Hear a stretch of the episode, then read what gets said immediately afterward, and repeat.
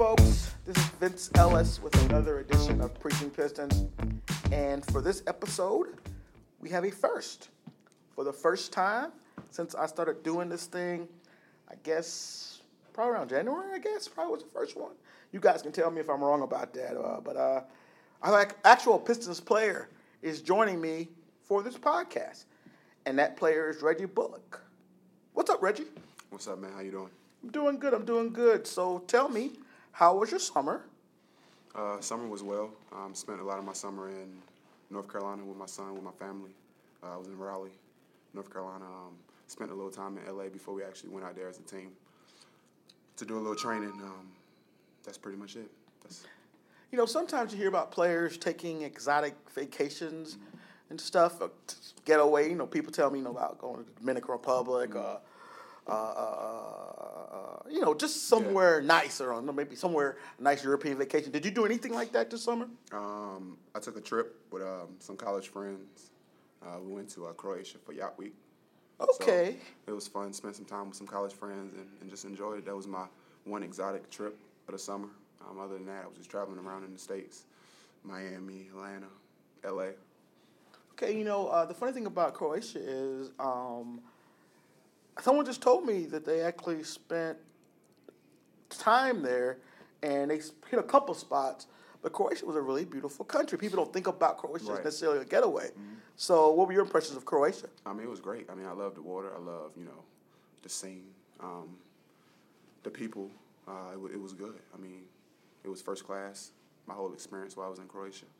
Um, but it's definitely a beautiful vacation spot to take somebody or be with family. And my college friends found it and asked me to join them, and that's what I did. And Yacht Week, so I'm assuming there were a lot of yachts on on the water. Yes. Um, have raft parties, all tied up in a circle.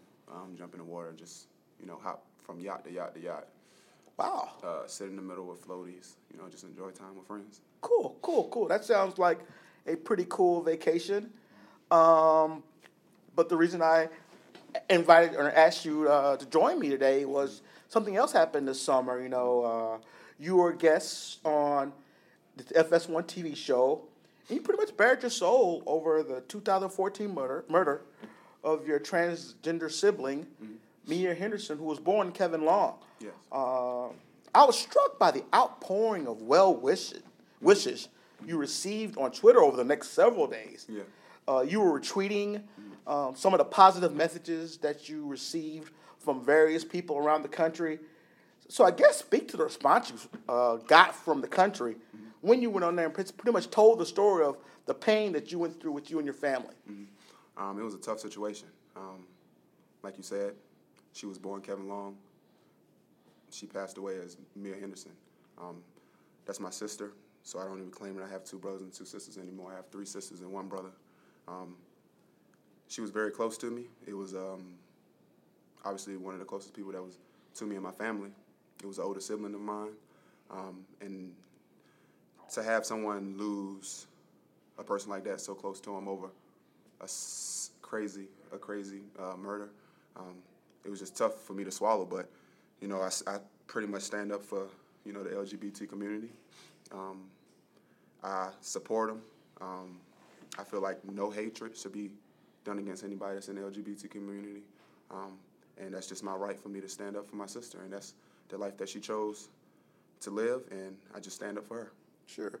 Um, was there anything about the outpouring of support you got that may have surprised you, or maybe there was some special message that someone sent out to you that may have stuck with you during that time when you pretty much, you know, I mean, people knew of it, but that seemed like to really put it front and center when you went on a television show. This, Um, yeah, uh, when I went up there, um, obviously it was a message for me to get out to the to the world of something that happened to me that was obviously a sen- senseless murder, um, and I got a lot of, you know, great messages back. You know, the MB, uh, PA, you know, they willing to you know embrace me and help me join the the walk or the walk of faith. Pretty much just doing anything to support my sister. Um, I got a lot of messages from you know family and friends just being able to put that message out there and stand up for my sister um, over uh, uh, pretty much a hatred crime.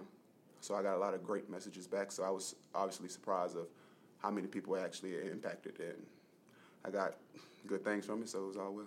Well, uh, you know, obviously I follow you, and I it was at least several days you were getting uh, people reaching out to you. So I was assume it has even has it even continued up till now from Yeah. that uh, from that time.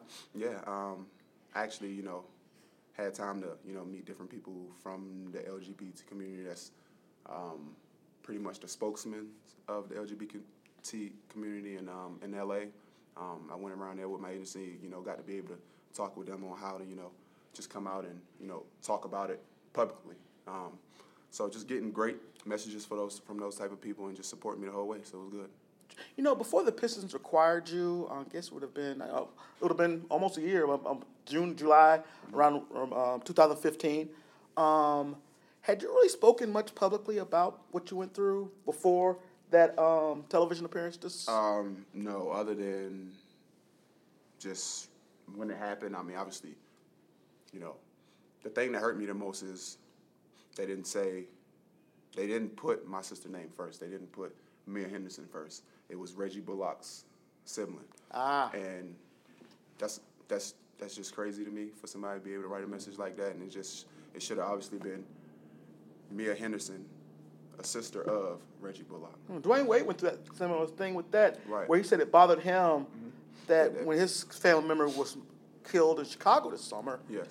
it was Dwyane Wade's relative, Right. and not his. I, I can't. I can't remember what her exact uh, relationship to him Right. was to him. I think it was a cousin, maybe. I can't remember, but don't quote me on that. But uh, so you felt this but similar that it should have been focus should have been on On- her and not you. Yes, definitely should have been on her. I mean, obviously, that's a sibling of mine, but the whole message, the whole support should have been around, you know, Mia, Mia Henderson. It shouldn't have been anything. Obviously, I could talk about it publicly, but I don't think it should have been surrounded by me. I feel like her name should have been there, and I should have just spoke on it like I did, obviously. But that was just the part that hurt me, you know, when they say NBA basketball player, Reggie Bullock, sibling, you know. I just don't get into those type of things, but um, I just want to be able to put a message out there to be able to, you know, just speak for my sister.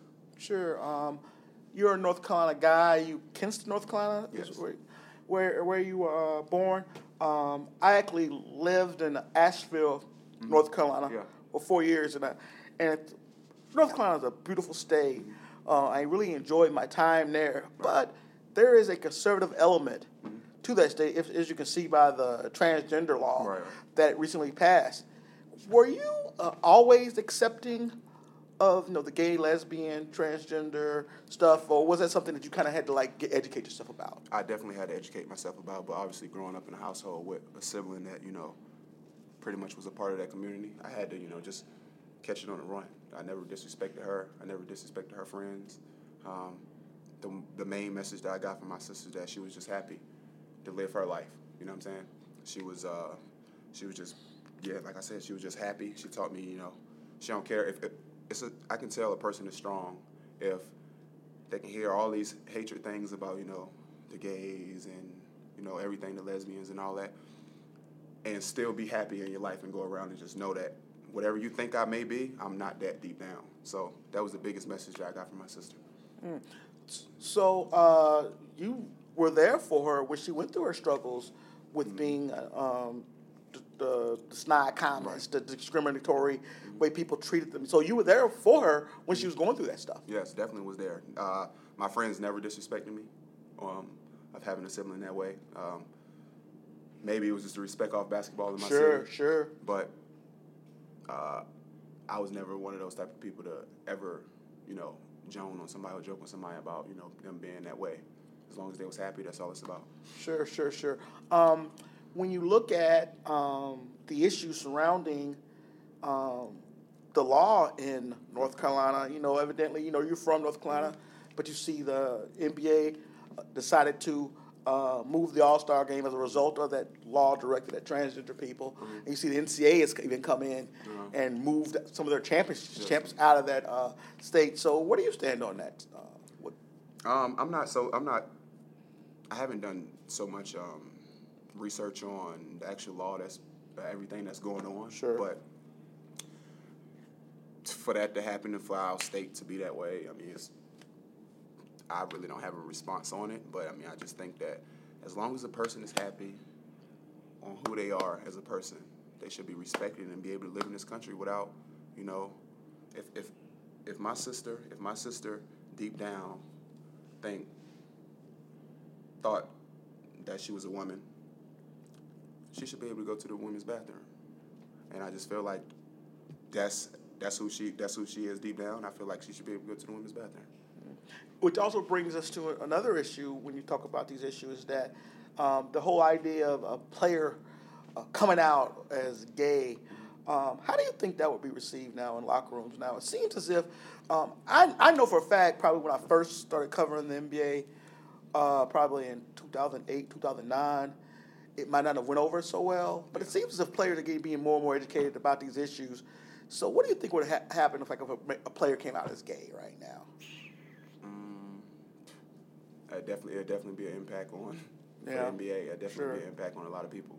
Um, but obviously, I will have sometime you know sometime this year. I will obviously have a conversation with my teammates, um, being able to you know just keep them abreast of what I'm going through, um, how I'm trying to support my sister. Of I don't want to hear you know different slangs or anything around a locker room because you know I'm saying I had someone that way and I, and I lost someone that way, and so I, was, I obviously had that conversation with some of my teammates and just keep them abreast. But you know, a person is a person. A person is going to do and say what they want to do. And I just want to just let them know, if you respect me as a teammate, you wouldn't do, you wouldn't say or do those things around me. If you respect my situation that I had going on, you wouldn't do those things around me. So I will obviously have that conversation with my teammates Sure. throughout So the season.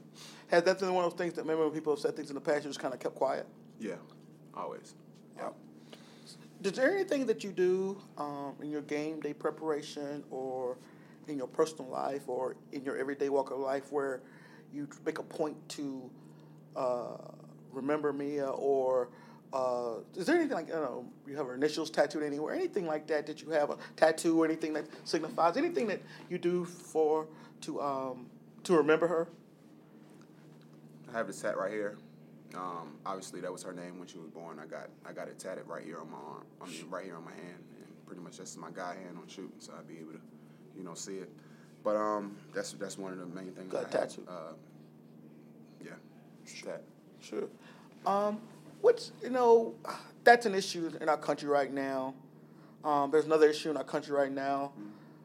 Uh, uh, I'll just go ahead and say it. Police brutality. Um, Colin Ka- Kaepernick, that's he felt the need to do the national anthem protest.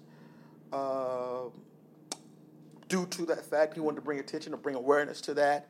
I guess um, this has become a political issue, kind of the transgender, gay, lesbian rights, but that's another transition as a young black man. So, what are your thoughts there on the uh, spread of these protests? Because more and more people start to do them now during the national anthem. Um, I respect everybody that's doing what they're doing. Obviously, I don't think you know going out breaking windows to businesses, people businesses, and, and all that riding is, is the smartest thing to do. Um, but you know, I seen some yesterday, and I, I felt like um, Kevin Hart hit it right on the head. He was just like he just want to be able to see, you know, um, pretty much the police or you know whoever it is, just to stand up and say, you know, this this is what has been going on. You know, somebody just from that police department to be able to speak up and just say like it's wrong what's going on, and I haven't seen that yet. Do you think uh, you you think obviously the NBA is kind of always, and even I saw where the NBA and the Players Association have already talked about uh, some of the things of how they're going to handle if um, you know those national anthem protests spread to the NBA, which you would assume in a league that's predominantly black, there they're probably going to be someone decide to take up the cause.